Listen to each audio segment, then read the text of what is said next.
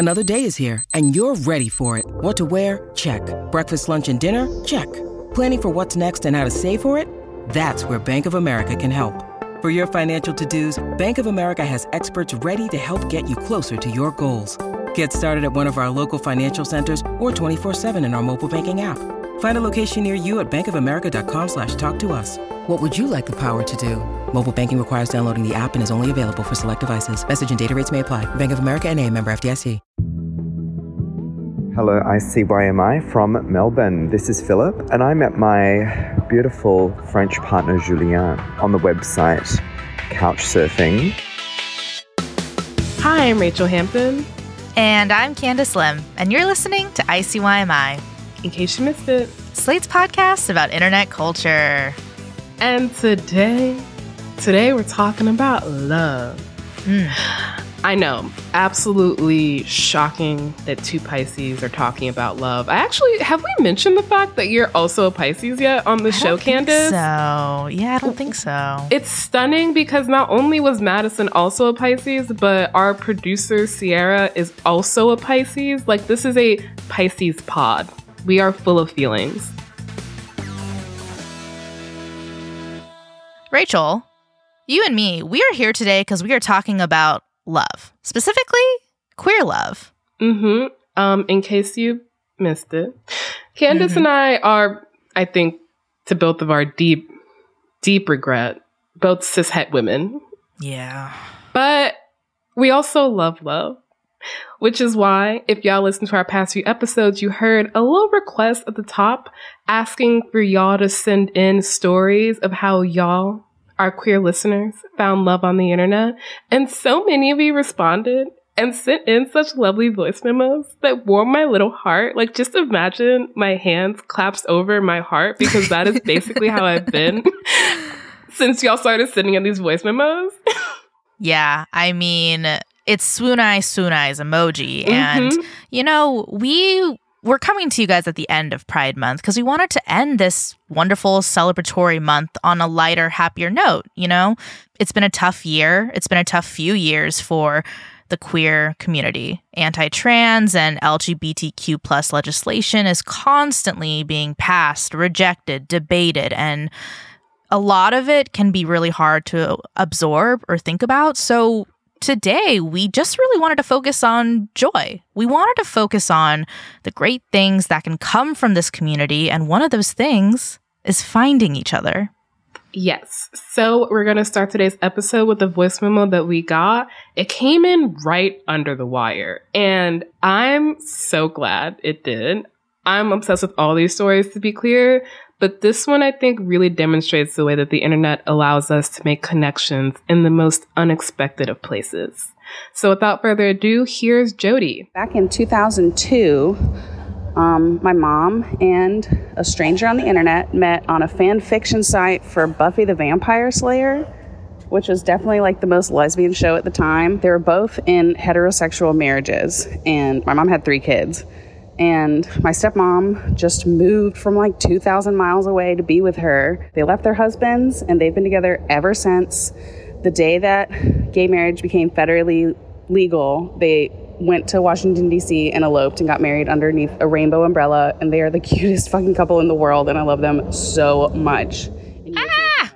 Oh my God. That was so ah! cute. I loved it. I loved it. Made my heart soar.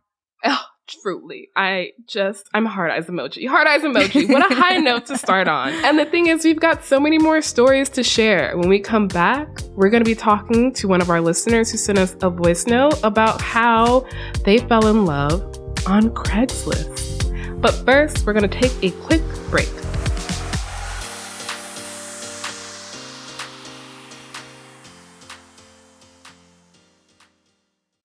Tired of not being able to get a hold of anyone when you have questions about your credit card? With 24 7 US based live customer service from Discover, everyone has the option to talk to a real person anytime, day or night. Yes, you heard that right. You can talk to a human on the Discover customer service team anytime. So the next time you have a question about your credit card, call 1 800 Discover to get the service you deserve. Limitations apply. See terms at discover.com/slash credit card. For the ones who work hard to ensure their crew can always go the extra mile, and the ones who get in early so everyone can go home on time. There's Grainger, offering professional grade supplies backed by product experts so you can quickly and easily find what you need. Plus, you can count on access to a committed team ready to go the extra mile for you. Call, clickgrainger.com, or just stop by. Grainger, for the ones who get it done.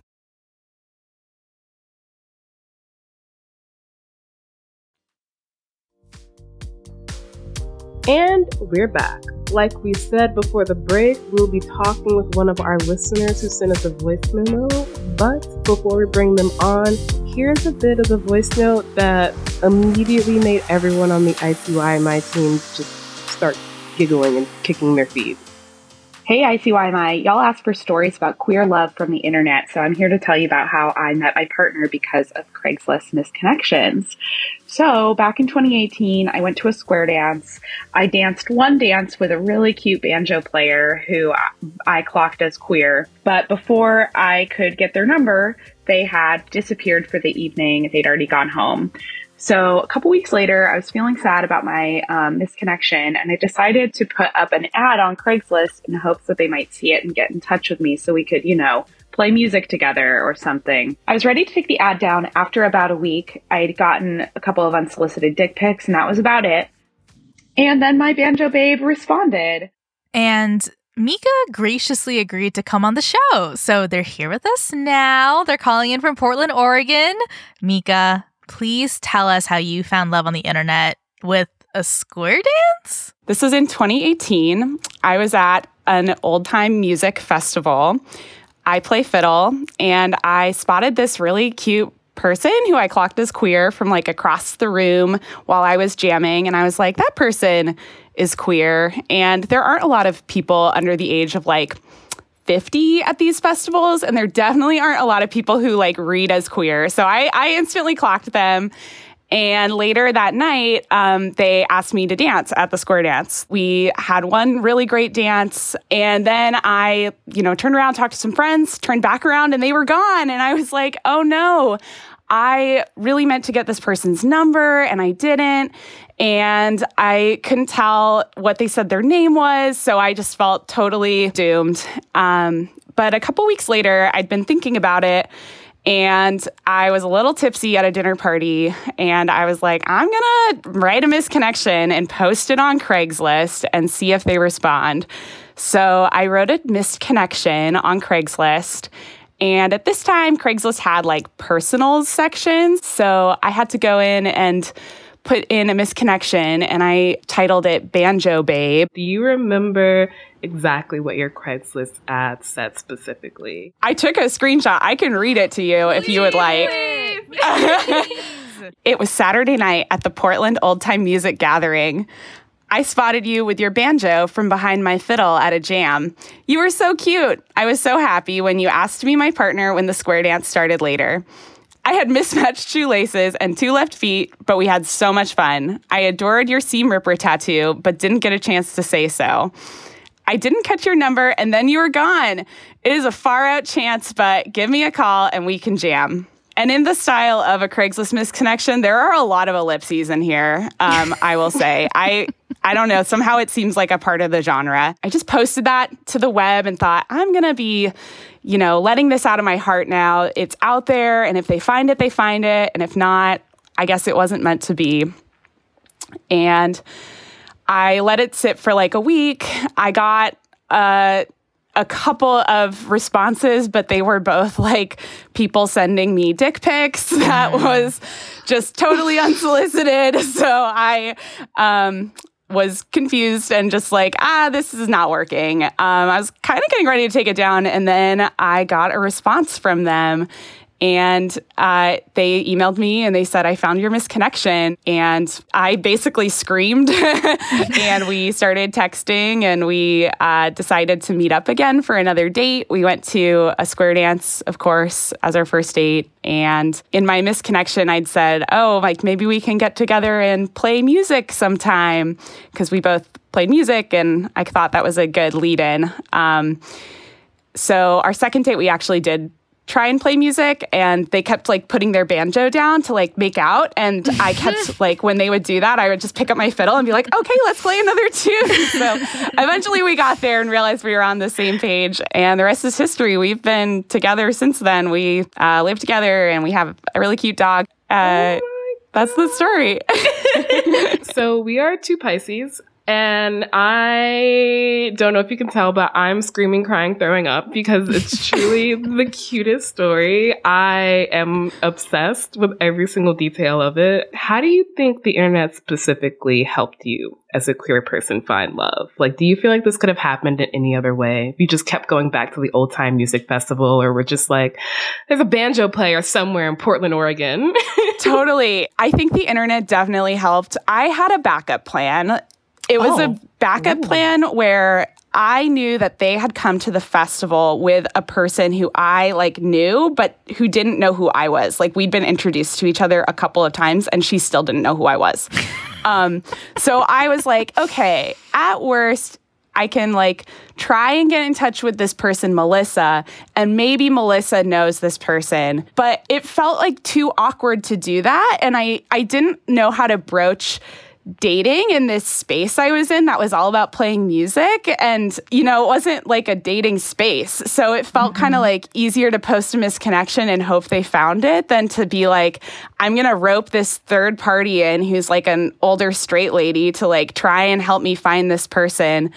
So I think having Craigslist in that space was like really important and partially because my partner really likes Craigslist. And so they were on Craigslist for the human interest. Like they loved going through the like posts and like reading like I posted in in the women for women section of mm. Misconnection cuz I wasn't totally sure and like you know it was pretty binary. And those posts were like such a rich text of like lesbian longing. It was like mm. oh Ashley I know you said never to get in touch with you but I still love you. Jessica you know like like give me a call. And it's just like longing with like no outlet. And so I think if that space hadn't been there and been drawing their eye in already they never would would have found my ad. Like, I think in the current day and age, the personals and the misconnections on Craigslist just aren't the same anymore.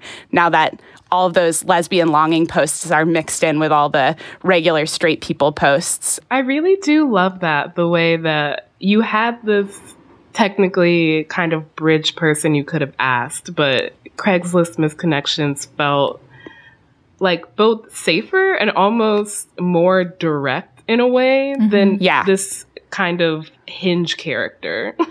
Yeah, and I didn't want to deal with any of her potential judgments or yeah. thoughts about the situation or um, you know, what she thought you know, if she thought this person was available or not. So mm-hmm. it was uninhibited in that way. Mm-hmm. Yeah. And we are talking about 2018. And yes. something that really stood out to us from your voice memo is you talked about how literally like less than two months later, yeah. Um, Congress passed FOSTA, which stands for Fight Online Sex Trafficking Act. It's meant to crack down on sex trafficking of children online, but because of the act, Craigslist, um, they took down their personal section and they wrote this line which said, To the millions of spouses, partners, and couples who met through Craigslist, we wish you every happiness! Exclamation mark. However, they also were like, This is over. I just wanted to ask about your thoughts because it's kind of cosmic and it's kind of magical, but interesting that you you really got in there before all of this went down. I love this story for me because it's a story of like hopefulness and it's a story about how wholesome Craigslist can be because I think Craigslist by and large is a very wholesome place. It is really a place where lots of people who are pretty offline get online. My partner does not have any social media, but they browse Craigslist every day. and we love trading back and forth like funny Craigslist posts that people put and you just get a little slice of people's life through how they post on this very open ended forum space. I think that people often associated the personal section of Craigslist with grimy hookups or with sex work. And I think sex work probably was being facilitated through Craigslist personals at time. I'm not familiar with that personally, but at the same time, I think a lot of other things were getting facilitated and it kind of got lost in the all the Sesta Fosta stuff, mm-hmm. like all of that other stuff happening and just like the ephemera of human life was just kind of lost in that. Now that Craigslist personals and missing connections is kind of gone, um, what advice do you have for finding love online or offline in the modern era? I love love. I love crushes. I love this question because I have a lot of hope about dating and finding connection and finding connection online and offline. I think a lot of people feel like they have to be on apps in order to date. And I think there's a lot of other ways to meet people and date. Like sometimes you have to kind of put things out hopefully. Like I put this ad out kind of hopefully, like I kind of hope that somebody sees this, but also kind of a release to the universe. Maybe I'll just let go of this longing now. I think it's worthwhile to to put that hopefulness out there and to to try and make connection. I know it sounds silly, but I think sometimes we get stuck on like is it going to work? And and this might not have worked this totally might not have worked, but I'm really happy I wrote it. And it's really fun to read back on it and like remember the feeling of this mystery person and like how little I knew about them and how excited I was by the possibility that they were going to find this connection again. And it's been cool to see how other misconnection spaces have opened up since then. Like I there was a misconnections page on Instagram for queer people that like really blew up right after this as well. And it was really fun to read all these other misconnections and to see people putting that hopefulness out into the world.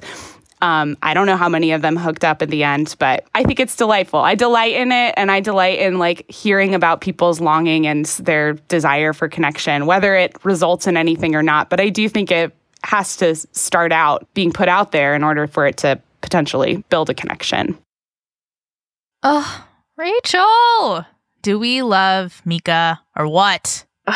Definitely, we love Mika so much. We did want to quickly take a moment to talk about something Mika said, which is about Craigslist personals sometimes facilitating sex work. In fact, I'd probably say Craigslist personals facilitated a lot of sex work. I, in fact, would feel pretty comfortable arguing that people seeking out non sexual relationships on Craigslist were probably the minority. Obviously, we are a pro sex work podcast, keep it consensual and safe, and that's really all you need. But we did just want to clarify that. Mm-hmm. Yeah, I think that's a really great point. And now back to the stories you all sent in, which only get better. We're going to take a quick break, but when we come back, we're going to talk to one more listener who went on a pretty magical Minecraft date that will probably make you swoon.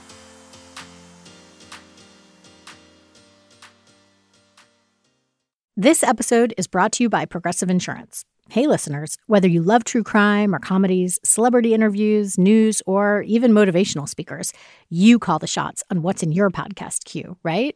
And guess what? Now you can call the shots on your auto insurance too. Enter the Name Your Price tool from Progressive. The Name Your Price tool puts you in charge of your auto insurance by working just the way it sounds. You tell Progressive how much you want to pay for car insurance. Then they'll show you a variety of coverages that fit within your budget, giving you options. Now, that's something you'll want to press play on. It's easy to start a quote, and you'll be able to choose the best option for you fast. It's just one of the many ways you can save with Progressive Insurance. Quote today at progressive.com to try the Name Your Price tool for yourself and join over 28 million drivers who trust Progressive. Progressive Casualty Insurance Company and Affiliates. Price and coverage match limited by state law. In 2007, TV network CBS dropped 40 kids in the middle of the New Mexico desert as part of a brand new reality show. These kids would have to build their own society from scratch. And if this sounds like Lord of the Flies to you, well, it was meant to. We were on this mission together and we were going to prove to the world that we could make a better society than adults could. I'm Josh Gwynn, and I want to know what this wild TV experiment was really about. Split Screen Kid Nation, a six part podcast from CBC. Available now. Hey there. If you love our podcast, then maybe you should consider subscribing to Slate Plus. With Slate Plus, there are no ads on any Slate podcasts, and Slate Plus helps keep this podcast going because this show would not be possible without your support. With Slate Plus, you'll get bonus segments and episodes for shows like Slow Burn, Culture Gab Fest, and Slate Money. You'll also never hit a paywall on the Slate website, meaning you get access to every article and every advice column. Just visit slate.com slash ICYMI plus to sign up. That's slate.com slash ICYMI plus. And we're back with another great listener whose voice memo has been living in my head rent free since the day I heard it. Let's hear a little bit of it. Hi, ICYMI. My name is Jess, and I'm from New Jersey. My queer internet love story took place during COVID, so we met on Tinder, but we couldn't hang out in person, obviously. Because of COVID, we decided to have our first date on Minecraft, and she honestly blew me away. She built us this beautiful cabin in a flower field and she put roses and lilacs all over the outside of it. And one night in Minecraft, this is still our first date, but it had been a couple Minecraft days, she asked if I wanted to put our beds together, and obviously I said yes. After COVID, we got to hang out in person, and she was really awesome. She was a really cool girl. But also, in typical queer fashion, she joined the Coast Guard and got deployed to Antarctica. If that doesn't make you smile, then I I don't know how to help you. Except I do, because we brought Jess into the virtual studio to tell us more about her virtual date. Jess lives in Phoenix, Arizona, and her love story actually starts in what I would say is a dark place on Tinder.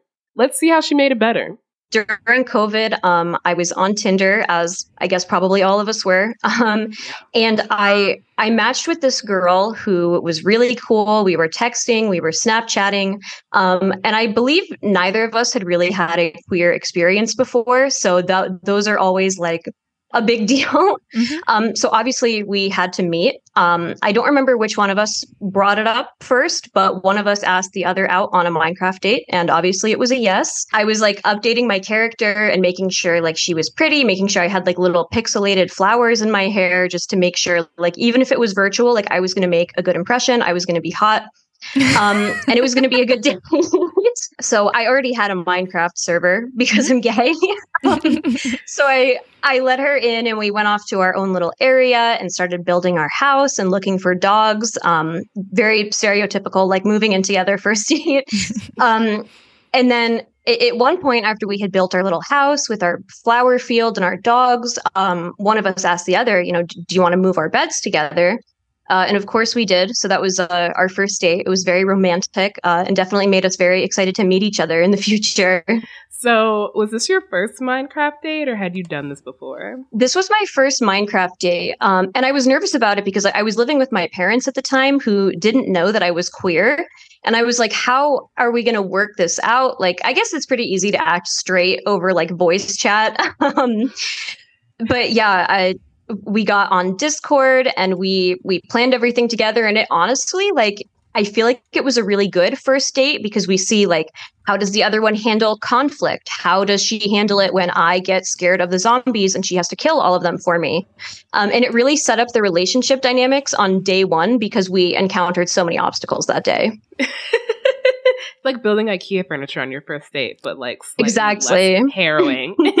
you mentioned in your voice note a rose garden. Can you tell me more about that? I mean, I'm not super competent. I was kind of like the flower picker and the wood chopper in our relationship. So she would tell me, you know, I need this many pieces of wood and then I would go get them. Um, and I came across a flower field and I picked all the flowers and brought them back to our home. Um, so we had like a little, our, our house was just the gayest thing ever. It was covered in lilacs and roses. Um, we had these little like flower pots that we put above our bed that we planted like little daisies in. Um, so it was just a very floral and bright and happy house in the middle of COVID, which was a really depressing time. Um, and it was a nice little like spotlight and like thing to be happy about.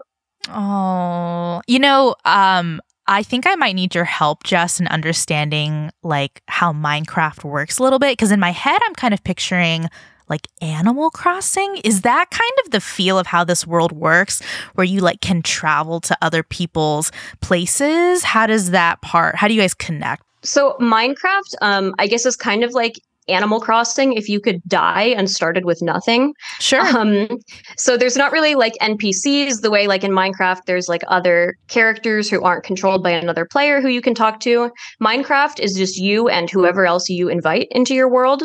So I invited her into my little world, and there's different um, environments that you can go explore, but you start with nothing. You know, you have to build the axe to chop down your tree and then turn the tree into planks and turn the planks into a house.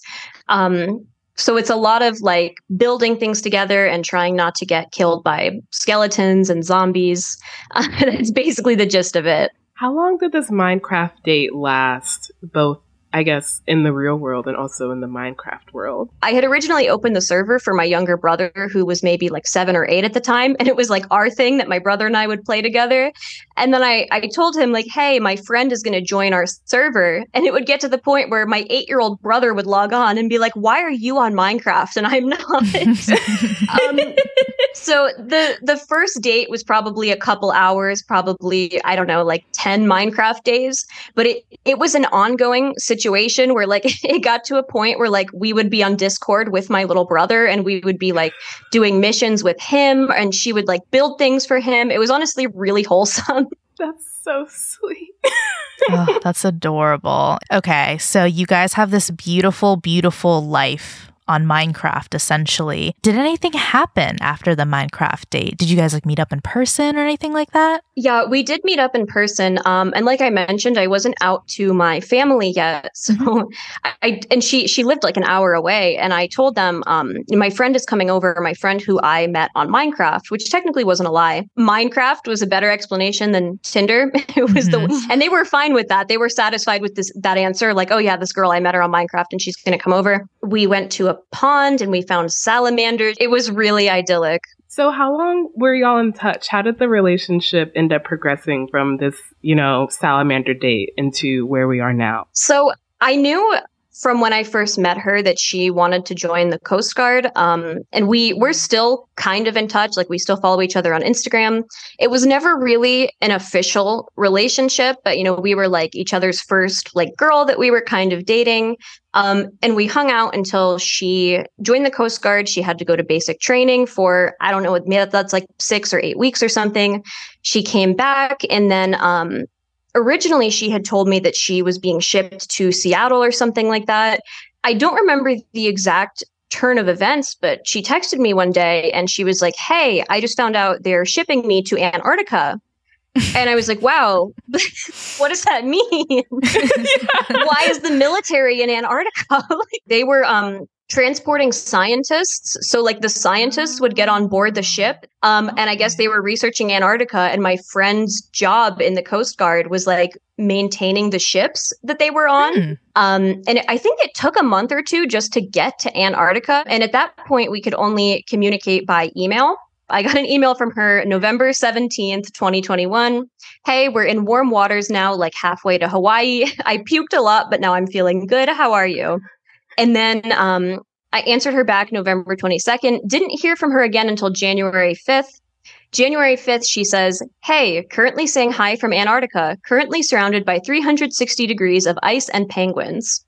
and then I I wrote back asking her to send pictures and she said, "Sadly, I don't think I can send any. Our computers can't handle it from this far, I don't think but you'll see plenty when I'm back around a month and a half from now. My job is shitty, but looking at the bright side, metaphorically and literally, it's 24 hours of constant daylight here and it's freezing. Oh my God. I mean, Jess, can I just ask, how did it feel to like get these emails when you got those notifs? How did you feel?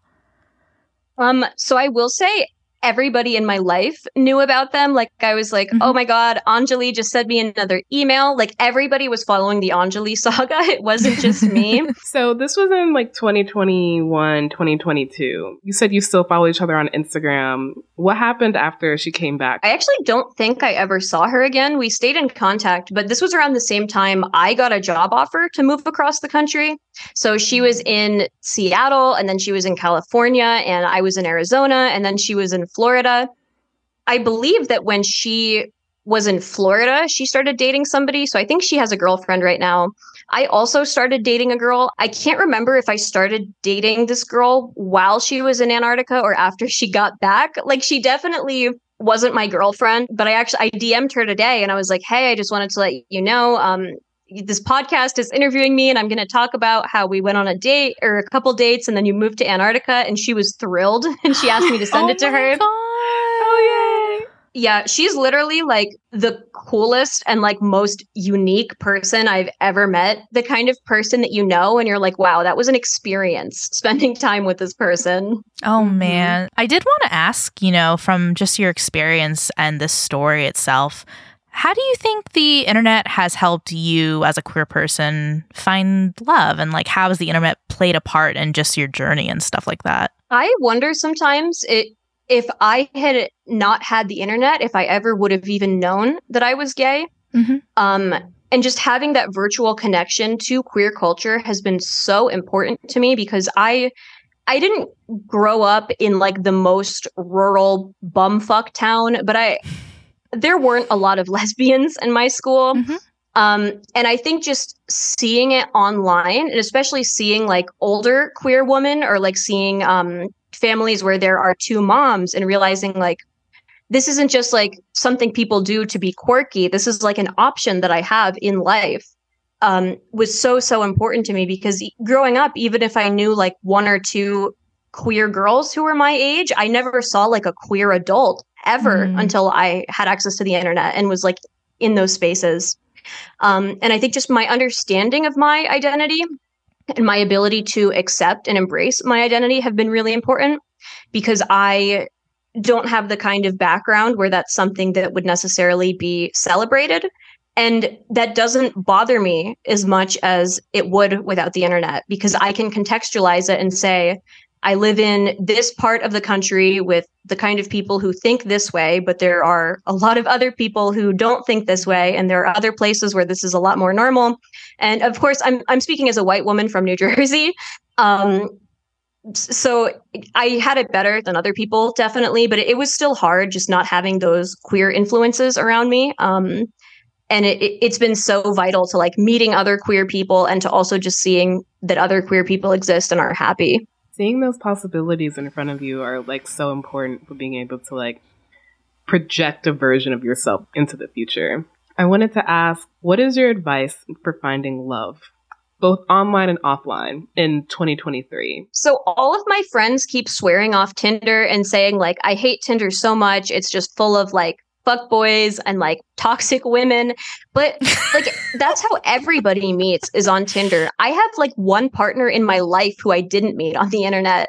Um so my advice is to keep trying and also like raise your standards because my my friends will come to me and be like, "Well, you know, this guy told me that I kind of like look like a slut and he thinks that I'm not as hot as his last girlfriend, but you know, I feel like I should give him it." Like, no, you you unmatch with them the second that they the second they give you any kind of energy that isn't like respectful and encouraging and kind like you block them you don't have to keep talking to them so i, I think my advice is to um expect people to act like people and don't feel unreasonable for that and to also just not give up because honestly i don't know how anybody meets anybody in person anymore Yeah. I mean, I think that's great advice because I think it's true. Like, I haven't even met Rachelle in person before. Somehow I had like the deep instinctive desire to be like, that's not true because it doesn't feel true, even though it very much is. that's wild. But it will be changing soon. Mm-hmm. And I just really appreciate Jeff and Mika and all of you wonderful listeners for sending us your love stories. We love hearing them. And unfortunately, we couldn't sidebar with all of you because our show is technically only half an hour.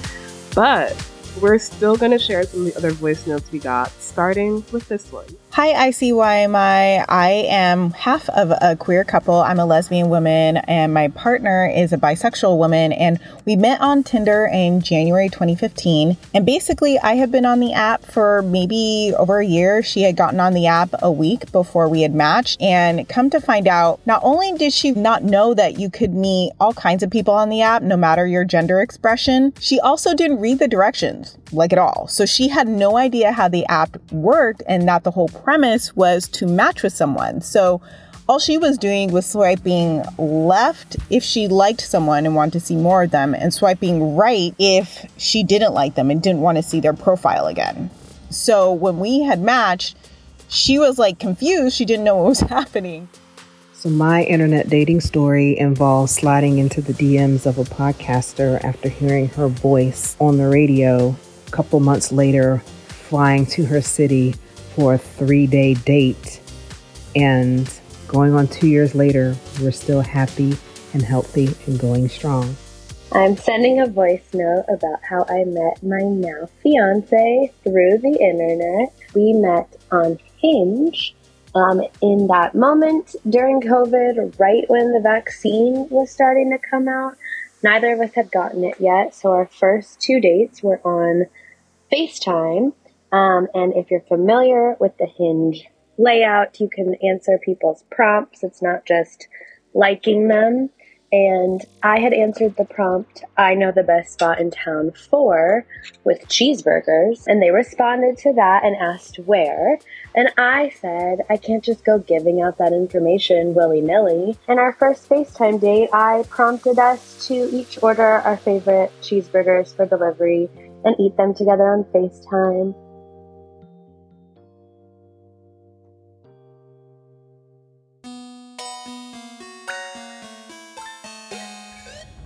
Okay, that's the show. We'll be back in your feed on Saturday, so definitely subscribe. That way, you never miss an episode. Leave us a rating and a review in Apple or Spotify, and tell your friends about us.